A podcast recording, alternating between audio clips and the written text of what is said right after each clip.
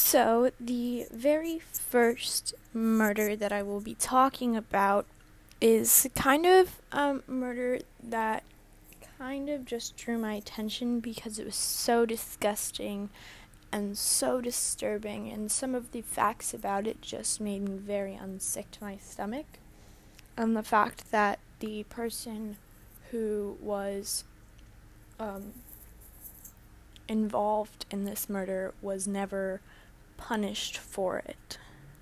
So this is a murder called The Boy in the Box. It happened on February 23rd, 1957. There was a man who was stalking college females at Good Shepherd School when he came upon the body. This man decided not to call the police and notify them and tell them that it was there. But then a day later, he had, I guess, a good conscience and decided to notify the police. The body was of a young child who then became known as the Boy in the Box, but was also known as America's Unknown Child. The boy was completely naked, and his hands and feet were wrinkled as if he had been in water right before his death. Also, inside of his throat, there was some dark, it was like a dark substance, and it contained, it was just all black, and it was, all of the authorities said that it's probably because he vomited right before he died. But the initial cause of his death was actually severe blows to the head. Surprising, even though this case was blown all over social media, which of course everything these years are, no one ever came forward to identify the boy. No one ever said, "That's my son," or "That boy goes to my school," or anything. So that just raised even more suspicious about the boy. However, in 2002,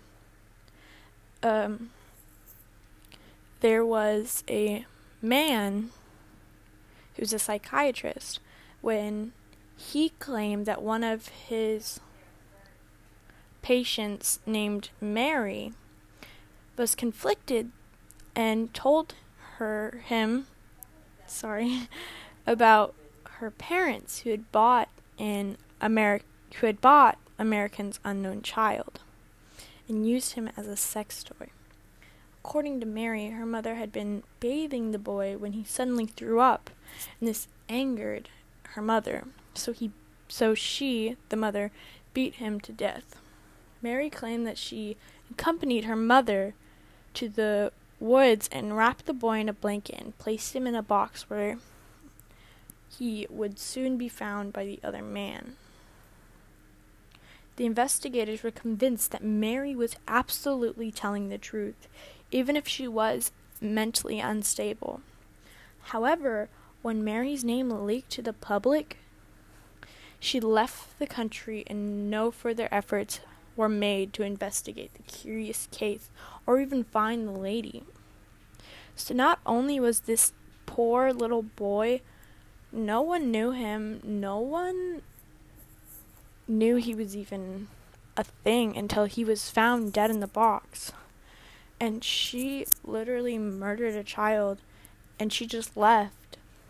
And that kind of makes me very grossed out how she could do something, or will help her mother do this, and then just go away and it'd be completely okay, and they just wouldn't try to find her, or they wouldn't go after even her mother, or maybe her mother passed away or something.